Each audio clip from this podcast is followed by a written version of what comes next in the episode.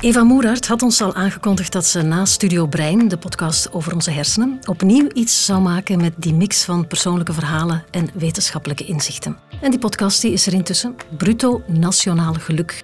Opnieuw gemaakt met dezelfde ploeg, psychologe Maaike Verstraten en sounddesigner Sander Lambrecht.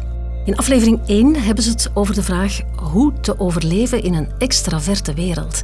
Je leert als introvert kind al snel dat er verwacht wordt dat je goed kan bewegen in een groep. Je leert je extravert te gedragen. Of om het met Annelies en Peter te zeggen, je leert een rol te spelen. Peter is bassist van de metalband Brutus en All Over The Place. Annelies is docente en zijn introverte tegenpool. Veel plezier met aflevering 1 van Bruto Nationaal Geluk. Luister.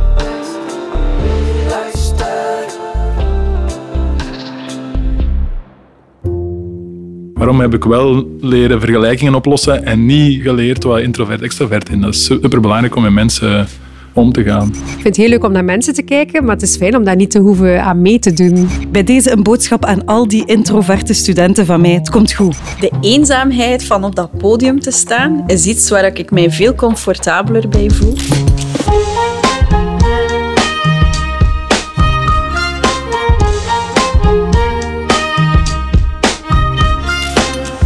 Welkom bij deze allereerste aflevering van onze gloednieuwe podcast Bruto Nationaal Geluk. Ik ben Eva Moeraert. En ik ben Maaike Verstraten. Aha. En wij willen graag het Bruto Nationaal Geluk van de lage landen omhoog proberen krijgen. Ja, gewoon van aan onze keukentafel. Yes. Want over het bruto nationaal product hebben we al genoeg gehoord. Mhm. Maar wij vragen ons in deze podcast af welke andere wegen er zijn naar tevredenheid en geluk dan die materiële voorspoed of dat economische cijfer. Ja. Wist je trouwens dat er een land in de wereld is dat die index van bruto nationaal geluk echt in zijn grondwet heeft opgenomen, Eva? Ja, ja, ja, dat is Bhutan, hè? Bhutan. Daar wordt welvaart niet alleen afgemeten aan de economie en aan het bruto nationaal product dus, maar ook aan de tevredenheid en de fysieke en geestelijke gezondheid van de bevolking. Cool, Ja. hè? Heel cool, maar wij leven dus niet in Bhutan. En we zijn ook niet van plan om naar daar te verhuizen. Allee, ik Nee, toch niet. niet. Hè? Dus daarom willen wij hier in Vlaanderen en Nederland een verschil gaan maken.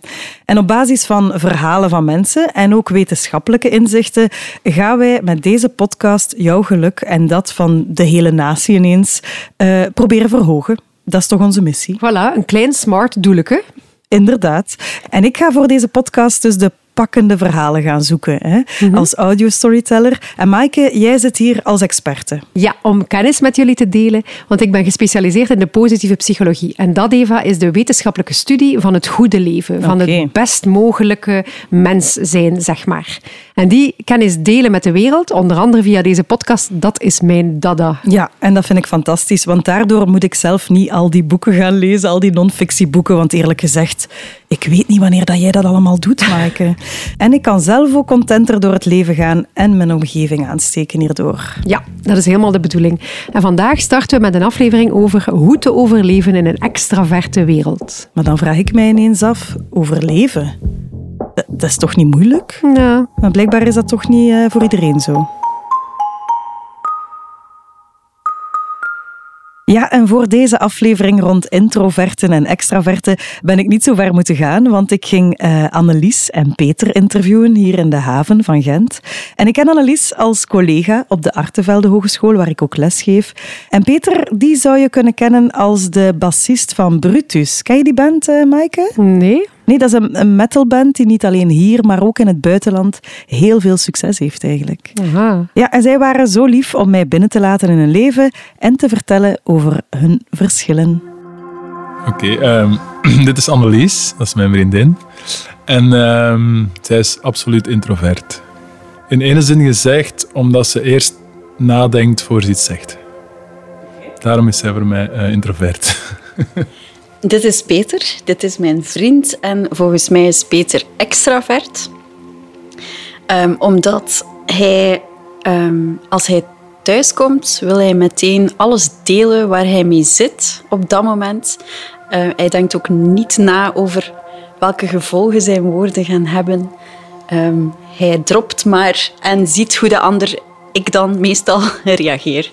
Dus vandaar denk ik dat Peter echt wel extravert is. Ik heb dat pas ook geleerd, het verschil tussen introvert en extravert, toen ik Annelies leerde kennen. En toen wij botste op dingen of die had tijd nodig of die moest nadenken. En ik, ik was met een flap uit. En dan heeft, heb je mij eens geen artikel laten zien of zo. Ik denk een artikel of een link doorgestuurd.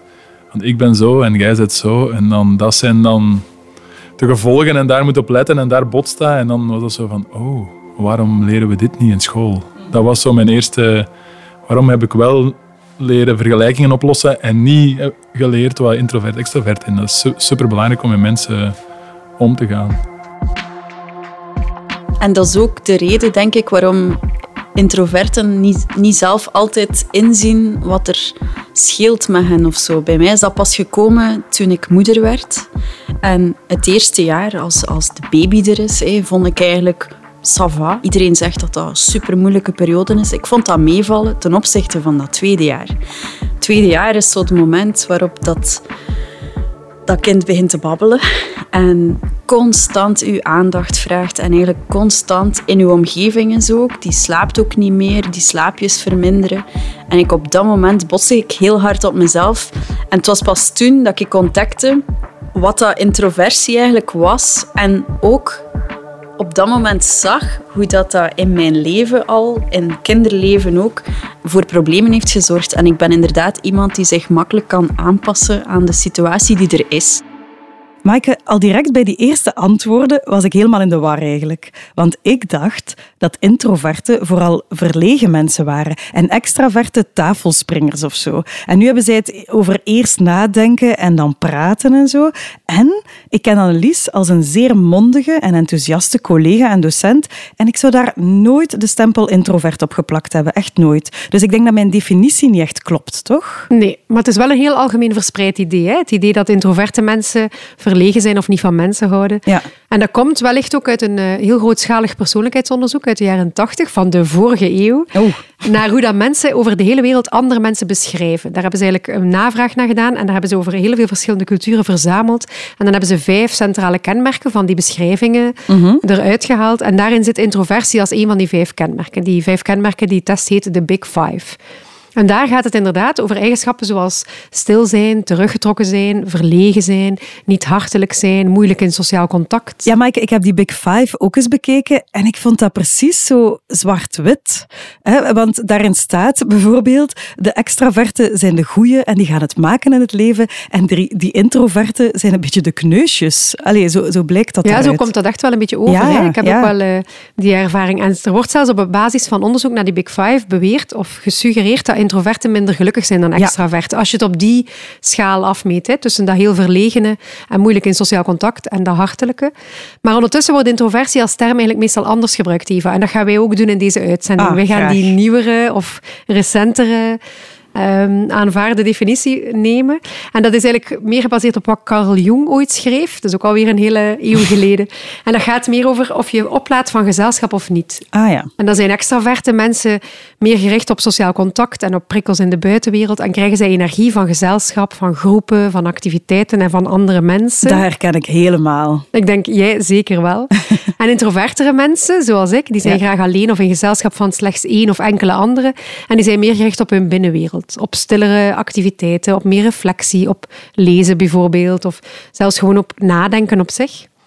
Maar als je naar die indeling kijkt, kunnen introverten dus ook gewoon heel warm zijn in contact en erg geïnteresseerd in andere mensen. En komen ze vaak veel enthousiaster en vlotter over dan je bij het woord introvert zou vermoeden. Ja, dat, dat klopt. Dat is zo bij Annelies en ook bij jou, hè, Maaike. Je bent ook zo iemand op wie ik het label introvert in het begin nooit geplakt zou hebben.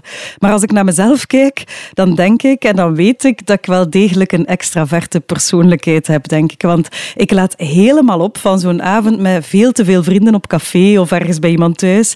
Ik ga eigenlijk altijd op vakantie met andere gezinnen, soms zelfs met zeven gezinnen tegelijk. En ik doe niks liever dan workshops geven in nieuwe groepen bijvoorbeeld. Daar Ja. laat ik helemaal van op. Ja, voor mij klinkt dat echt een beetje als de hel, hè, op die vakantie. Zo Ik wil echt gewoon met mijn gezin, misschien met één vriend of mijn man en ik alleen. Ik word echt moe van grote groepen en veel mensen. Ik doe het Ah, ja. wel eens, hè. zeker omdat dat ook handig is in mijn job. Of in, maar ik word daar gewoon, ja, dat kost mij veel energie. Terwijl ik echt oplaad van alleen zijn, van lezen, van stil zijn. Ik ga zelfs alleen in een koffiehuis zitten. Ik vind het heel leuk om naar mensen te kijken, maar het is fijn om daar niet te hoeven aan mee te doen. Oh, dat vind ik zo vreselijk. Hè? Alleen op café of op restaurant zitten, dan Ja. weet ik echt niet wat te doen. Hè? Dus dan begin ik te bellen naar vriendinnen of begin ik een wild vreemde aan te spreken, gewoon om daar zo niet alleen te zitten. om of contact zo. te hebben. Ja, ongelooflijk. En dat verschil hoorde ik dus ook bij Peter en Annelies thuis. Want normaal gezien is Peter heel veel op tournee met zijn band. Hè? Mhm. Maar nu, door die lockdown en door corona, zaten ze opeens wel samen in hetzelfde huis. Ja, Peter is eh, heel vaak weg met zijn band op tour. Dat is één week tot maximaal vier weken aan één stuk, denk ik. Voor een introvert is dat wel haalbaar. ja, nu is Peter constant thuis, al, al sinds februari, dus bijna een jaar. En we hebben dat eigenlijk nog nooit gehad. Onze relatie is altijd anders geweest. Ja, ze, ze is wel graag alleen thuis. Maar soms komt ze dan ook thuis van een tour en dan, dan is het echt... Ik zeg, allee, ik heb het nog wel eens gebruikt, dan hangen zo de ijspegels aan het dak. Dan is hij zo gewend van, van drie weken alleen thuis te zijn, dat hij hier gewoon emotioneel bevroren is of zo. Want die is echt dan op haar eigen en de, en de kluizenaars-vibe. Dan denk ik, wat doet die hier in mijn frigo? Wat komt die hier in mijn zetel zitten? En het ergst van al is dat jij muziek opzet. Oh, dat is echt iets waar ik het lastig mee heb. Dan is het hier zo drie weken stil geweest en heb ik zelf kunnen kiezen wanneer ik ga voor lawaai of niet. En dan ineens is Peter er en Peter is ook all over the place. Ja, als ik mijn lief meepak naar ergens en ze leren nu vriendin voor de eerste keer kennen, dan zal niemand denken, Annelies is een introverte. Nee, dat is een- die is super sociaal en die babbelt met iedereen en die haalt de beste verhalen boven en die entertaint de hele, de hele kring. Maar dat is een rolletje op dat moment. En dan kunnen ze er ook wel supergoed. Want een extravert kan niet zo goed rolletjes spelen. Allee, ik kan niet zo goed rolletjes spelen, want van mijn hoofd naar mijn mond, dat is gewoon een rechte lijn.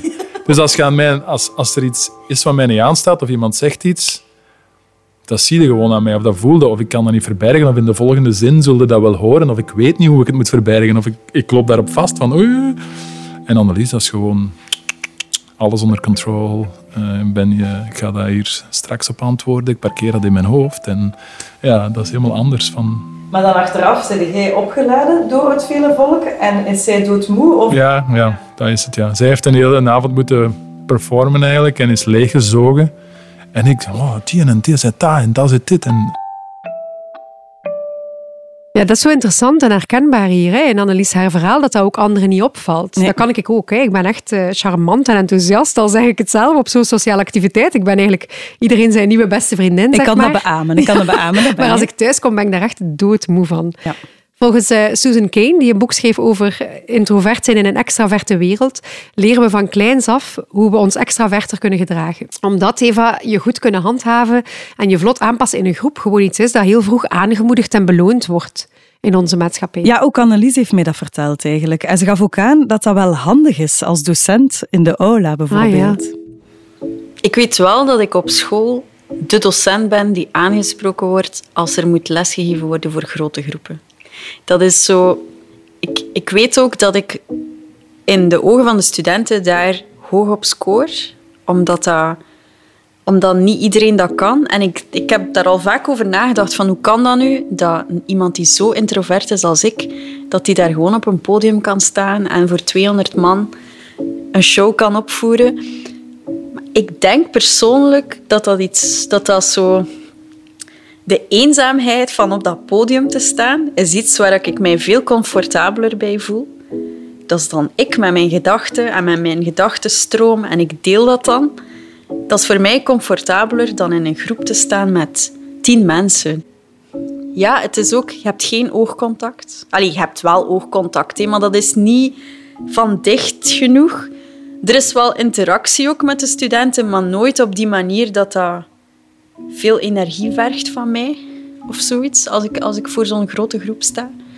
En, ehm, maar pas op, na zo'n les van drie uur, bij ons zijn de lessen in blokken van drie uur, dan ben ik wel kapot. Dat is echt, voor mij is dat acteren eigenlijk. Dat, dat is een show opvoeren die op voorhand heel goed doordacht is. Ik denk dat dat misschien ook het verschil is. Dat een aula-les, daar denk je over na. Dat, is, dat zit in elkaar. Dat, daar zit een story in die op voorhand ook duidelijk is. Ik heb het veel lastiger met ad hoc situaties in de klas. En ik moest ook nog denken, wat ik ook anders doe dan andere docenten, denk ik, is dat ik nooit verplicht om in groepjes te werken. Ik bied dat aan en heel veel studenten doen dat, maar er zijn altijd een stuk of vijf à tien studenten die liever alleen werken en ik laat hen dat doen. Waar ik vroeger nood aan had gehad, toen dat ik uh, zelf student was. En waar ik nu echt wel op let om dat niet op te leggen. Uiteindelijk gaat het voor een introvert vaak daarover, jij moet je aanpassen. Leven we dus in een extraverte wereld? Ja. Zou kunnen, hè? Ja. Je ziet ook in organisaties bijvoorbeeld en op het werk dat er steeds meer werkgroepen komen en deelteams en anders dan vroeger. Of van Ja. die open kantoortuinen waar iedereen samen eh, in één grote, om, Gezellig, één hè? grote zaal vreselijk werkt. En ook in school, hè, in de klassen, zien Ja. we dat de bankjes bij elkaar staan om groepswerk te bevorderen, dat je niet meer je eigen plekje hebt in de klas. En in zelfs het meeste vrijwilligerswerk, als ik mij nu zou willen engageren, moet ik vaak naar vergaderingen of zijn er groepsevenementen. Achter de toog staan. maar ja, van- heel ja. veel dingen draaien om, om groepsbelevenissen. Ja. Terwijl introverten trouwens, als het, als het dan over leren gaat of over werk, niet alleen gelukkiger worden en tevredener zijn als ze genoeg tijd alleen hebben, maar ze blijken ook beter te kunnen denken en creatievere oplossingen te kunnen genereren als ze tijd hebben voor reflectie, als ze zich kunnen terugtrekken. Ah, oké. Dat is wel confronterend nu, vind ik. Want ik heb het gevoel dat als ik lesgeef, dat ik dat echt doe met mijn extraverte blik op de wereld. Ja. Want ik zet die altijd in groepjes. groepjes. Ja, ik, ik geef ze eigenlijk geen tijd om alleen na te denken. Zelfs nu online hè, steek ik iedereen constant in van die breakout rooms om met elkaar te gaan overleggen. discussiëren. Oh, vreselijk. Allee, vreselijk. Ik vind dat leuk, maar voel mij daar nu wel wat raar bij. Dus ik vraag mij af, hoe zou ik het beter kunnen doen voor, voor, die, voor jou, Maaike? Voor jou als, als introverte student. Hoe zou ik dat dan kunnen doen? Ja, want een zachte schatting is dat er één op drie van jouw studenten of van de mensen Ja. eh, introvert is. Dus Ja, eigenlijk dat is betekent dat dat je met een derde van de groep beter rekening zou kunnen houden door daar andere... Ik heb dat vorig jaar geprobeerd. Ik heb een eh, driedaagse van de positivologie georganiseerd. Ja. En mijn doelstelling was om een evenement te maken dat wel met 100 deelnemers was, maar ook voor introverten aantrekkelijk was. Dus we hebben dan eh, bijvoorbeeld gezorgd voor extra ruimtes waar je met twee of drie kleine, ge- in kleine, ja, kleinere bubbels zeg maar, gesprekken kon hebben. Ja. We hadden heel lange lunchpauzes zonder verplichtingen, waardoor introverten zich konden terugtrekken en extraverten juist iemand konden opzoeken om samen te gaan lunchen of met een groepje.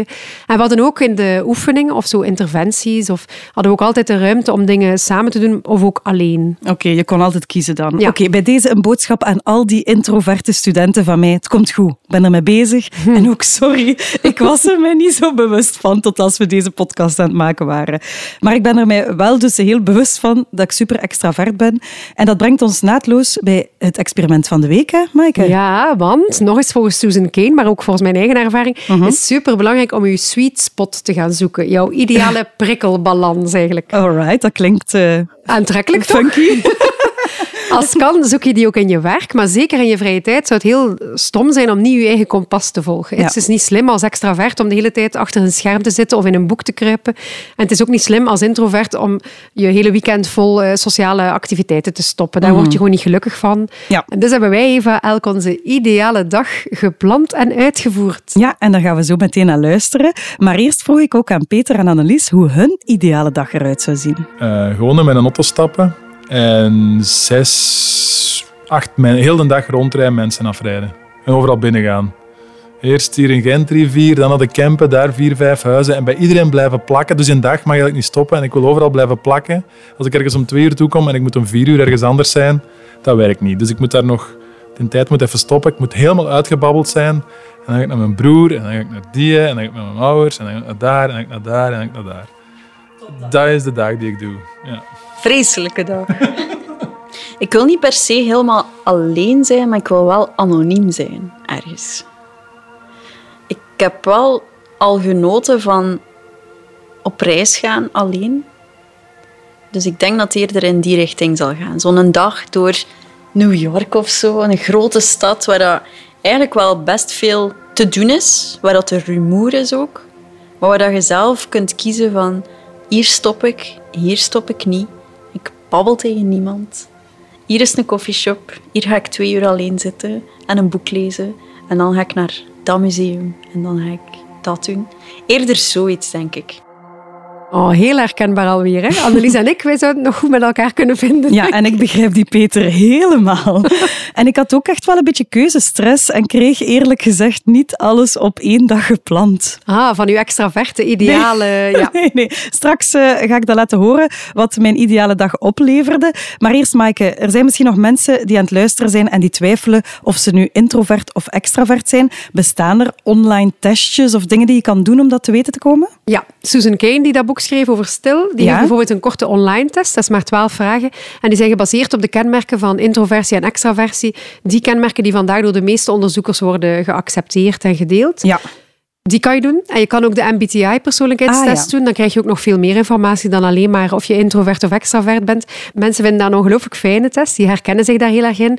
Maar wetenschappelijk gezien komt daar veel kritiek op. Het is, geen, Ah, ja. het is niet zo stevig onderzocht. Al lees ik nu wel enkele recente onderzoeksartikels die met de nieuwe neurologische onderzoeken daar toch iets kunnen van laten zien. Dat het Ah, toch eh, op waarheid zou gestoeld zijn. Want ik heb die MBTI ooit eens gedaan in een, eh, een vorige job. Hè. Ja? En daar kwam uit, dat weet ik nog heel goed, dat ik 99% extravert was, Mike.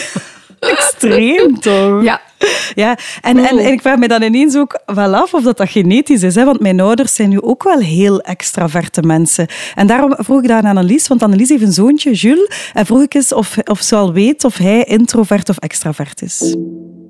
Ik heb dat bij mijn eigen zoon gezien in de lockdown. Dat kan echt goed werken. Die, die heeft daar een aantal skills getoond dat ik nog nooit gezien had van hem. Doordat hij alleen dingen moest gaan doen. En doordat hij ja, zichzelf ook een keer kon afzonderen. En dan denk ik, oh nee, het is er een gelijk mij. Die moet hier nog 15 jaar afzien in ons extraverte wereldje om dan te kunnen gaan ontdekken hoe dat eigenlijk echt is en een job te vinden die daarbij past. Hij kent die concepten ook al wel en hij ziet ook de verschillen tussen mij en Peter. En hij krijgt ook zijn tijd. En, allee, En hij kan het zelfs benoemen al. Zo van, Ja, ja. Als hij soms dat wil zelf... hem ook zot doen en dan, ja, dan voelt hem zich toch meer dan ik ineens, omdat ik de zotte ben. ja. En soms dan merkt hem ook dat hem daarop botst en dat, dat, dat, dat, hem, zijn, dat hem rustig moet kunnen zijn. Of zijn ja, en dat hij zijn iPad koptelefoon moet kunnen opzetten. En, ja. Maar ook cool toch dat je daar zo op jonge leeftijd al de juiste woorden voor hebt. Fantastisch, hè? Want ik heb mijn introversie pas ontdekt als ik al veel ouder was. Ik denk 30 of zo. Ah ja. Echt massa's oud. Omdat ik ben vrij uitbundig en ik ben heel erg geïnteresseerd in mensen. Dus ik had zelf ook niet zo in de gaten dat ik eigenlijk ook veel tijd alleen en veel tijd Ja. in stilte en in reflectie nodig heb. Het lijkt me wel handig als je, zoals Jules, dat zo vroeg al kunt voelen wat er nodig is en wat er bij u past. Ja, dat dacht ik ook. Maar is het dan genetisch? Goh, dat is moeilijk te zeggen. Er lijkt genetisch verschil te zijn. Er is wel sprake van een DNA dat dat laat zien, bijvoorbeeld. Maar ook vroege ervaringen zouden invloed kunnen hebben. Ah ja. Dus zo de eerste jaren in je leven. Anderzijds doen ze onderzoek bij baby's, maar echt jonge baby's. Mhm. En die blijken al verschil te tonen. Bijvoorbeeld hoogreactieve baby's, dat zijn baby's die... als bijvoorbeeld een ballon springt, Ja. hele wilde bewegingen doen met hun armen en benen of gaan huilen. Dus die sterker reageren op prikkels. Die noemen ze dan hoogreactief. En die blijken vaker op latere leeftijd introverte mensen te zijn. Ah ja, dus als je gevoelig bent voor prikkels, ben je sneller introvert of zo? Ja, daar lijkt het wel op. En daarom zoeken waarschijnlijk introverte mensen vaak minder stimulerende omgevingen en hebben ze dus misschien ook meer tijd nodig om te herstellen van veel prikkels. Ja. Anderzijds lijkt het erop dat extraverten juist meer reageren op sociale prikkels. Bijvoorbeeld Mhm. nieuwe gezichten. En dan komt er zelfs bij extravertere personen dopamine vrij in de hersenen als ze Ah. nieuwe gezichten zien. Dus er is een soort beloning die extraverte mensen ervaren bij sociale prikkels. En die zien we niet bij introverten. Daar reageren introverten dus minder op. Extraverten zouden dus eerder verveeld kunnen zijn of ondergestimuleerd als ze Ah, weinig ja. prikkels hebben. Maar dat herken ik wel, want ik word daar niet zo gelukkig van als die prikkels wegvallen. En eh, nu komen we bij het experiment. Een paar weken geleden had ik het plots heel lastig door al die corona-shizzle en die lockdown. En dat is hier al een jaar aan de gang. En opeens ging het niet meer. En ik heb mezelf dan even opgenomen. toen. Als een echte audio storyteller. Het is al een paar dagen dat het moeilijker ging. Maar ik wist niet door wat dat kwam. Maar vandaag eh, lukt het me niet om de dag te beginnen. enige dat kan is, is eigenlijk wenen. En ik weet niet hoe, hoe dat komt. Ik probeer mij al maanden recht te houden en ik had het gevoel dat dat eigenlijk heel goed aan het lukken was. Maar de uitzichtloosheid en dat huis hier en die vier muren en dat alleen zijn weegt enorm. En ik probeer zoveel mogelijk met andere mensen te bellen of af te spreken, maar het is precies niet genoeg of zo. Of ik kan er niet meer aan opladen. Dus ik weet nu niet of dat ik eigenlijk iets alleen moet doen of, of mensen moeten rond mij. Of, ik, weet, ik weet het eigenlijk niet. Oh, maar Eva. Zo hartverscheurend om te horen. Ja, ik vind het zelf ook eigenlijk nu. Je raakte echt niet meer opgeladen hè, van al die schermcontacten en online dingen. Nee, en echt niet opeens, genoeg. Nee. opeens ging het niet meer.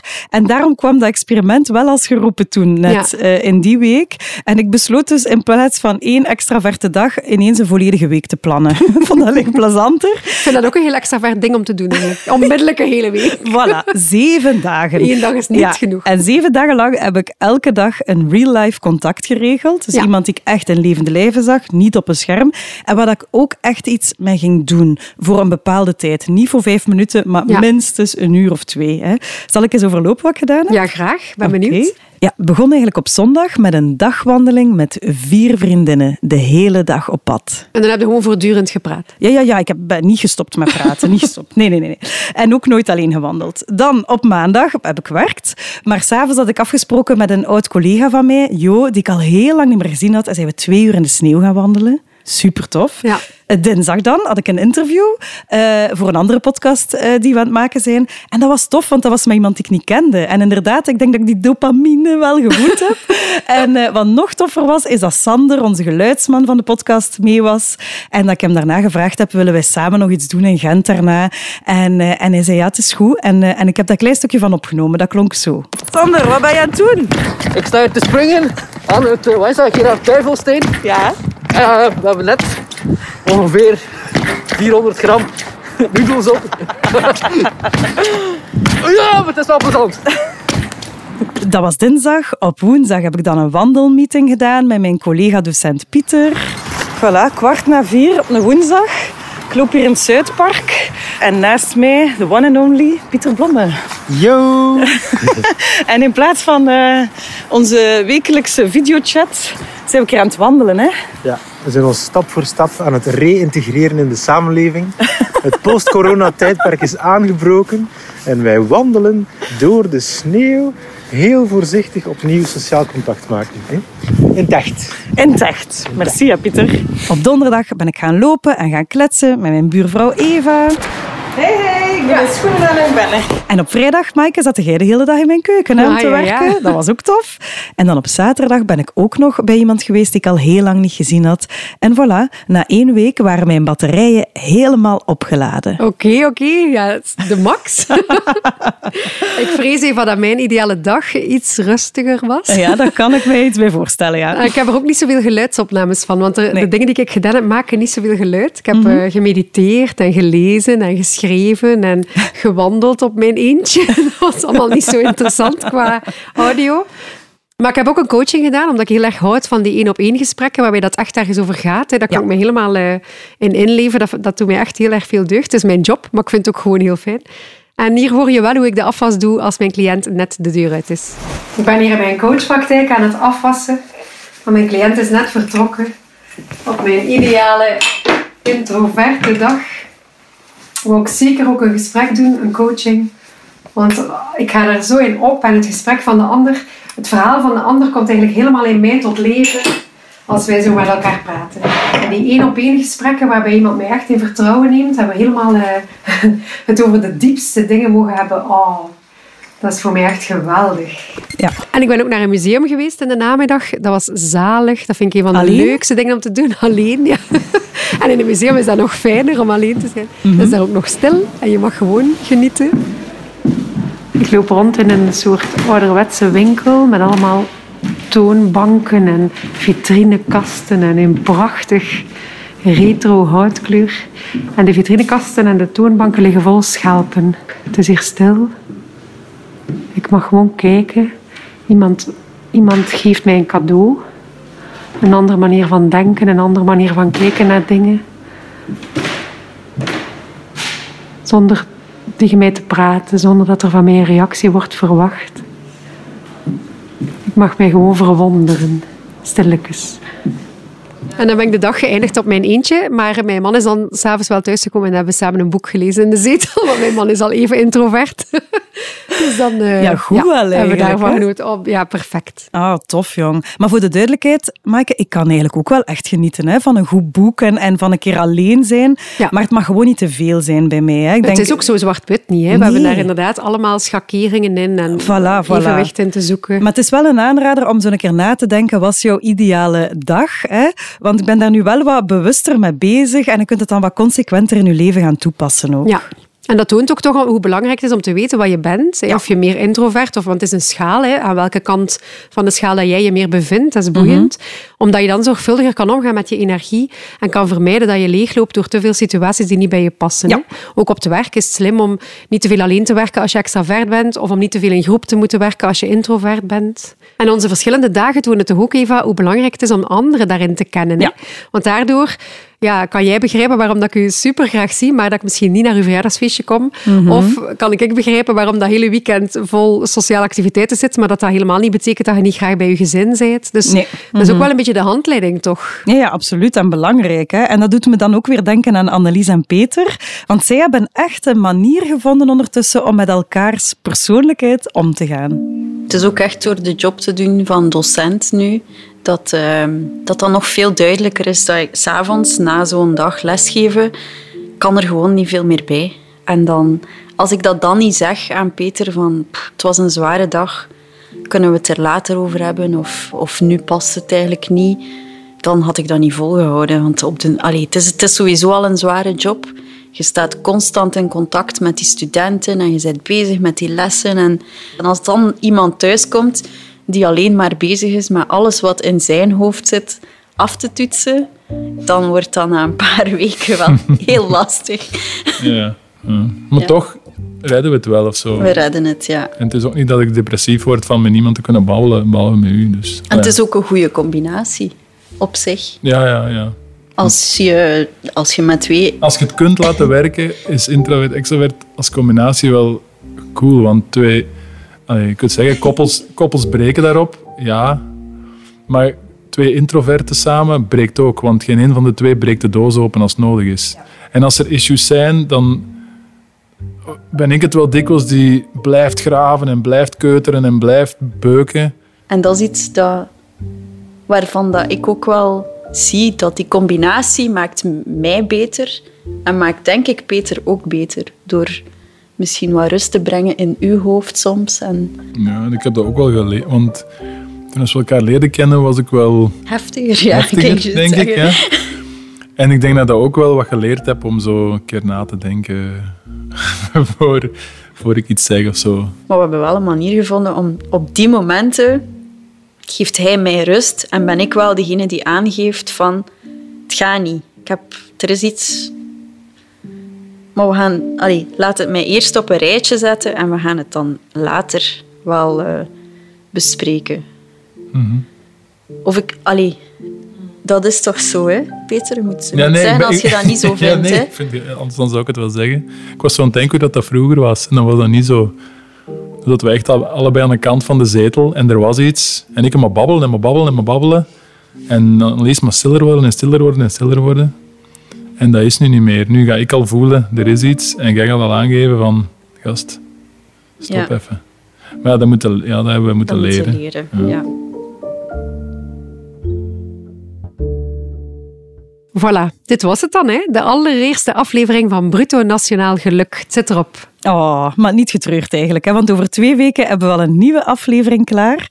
En die gaat over betekenis geven aan je leven. En daarvoor ben ik twee fantastische mensen gaan interviewen. We hebben zo weinig ziek geweest in die jaren. We werken hier nu eh, op deze nieuwe campus is na twaalf jaar zeker. Ja, elf jaar. En ik denk dat we moeite ziek geweest zijn doordat we elke keer er willen zijn. We weten, ja, dat gaat er gebeuren of dat wat. En we willen echt veel verdiep niet uit handen geven. Gewoon, Maar- het is het onze. Maar we dienen het ook wel voor elkaar. Hè? Ja. Cool. Ja, En ook het experiment dat we gedaan hebben rond betekenis was heel plezant, hè, Eva?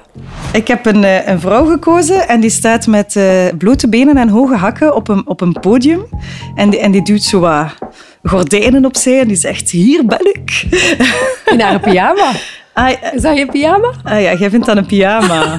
Nee. Ja, in mijn ogen is dat een mooi kleedje. Meer dus over twee weken. En over experimenten gesproken, wie zelf wil achterhalen hoe extravert of introvert hij is, we zetten al onze info en linkjes naar de tests en zo bij onze show notes. En die kan je vinden in het tekstje bij je podcast in een podcast-app of gewoon op onze website brutonationaalgeluk.net. Laat ons ook zeker weten wat je van de uitzending vond of hoe jouw ideale dag eruit ziet. Ja. En dat kan via mail op of via onze Instagram-account Bruto Nationaal Geluk.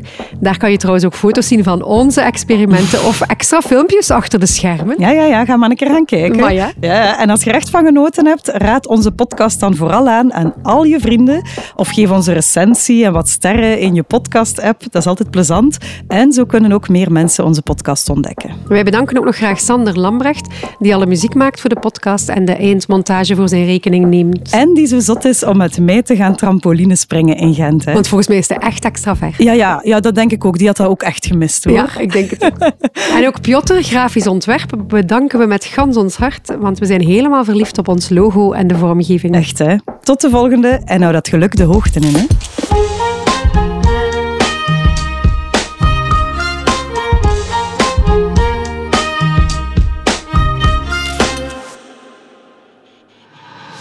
Dit was de eerste aflevering van Bruto Nationaal Geluk, de nieuwe podcast van Eva Moeraert en Maaike Verstraeten. Elk aan één kant van het spectrum weten we nu. En ik ga hierna nog eens lekker op mijn eentje een museum doen. Of een volgende podcast beluisteren. Ga eens kijken op luister.be. Luister.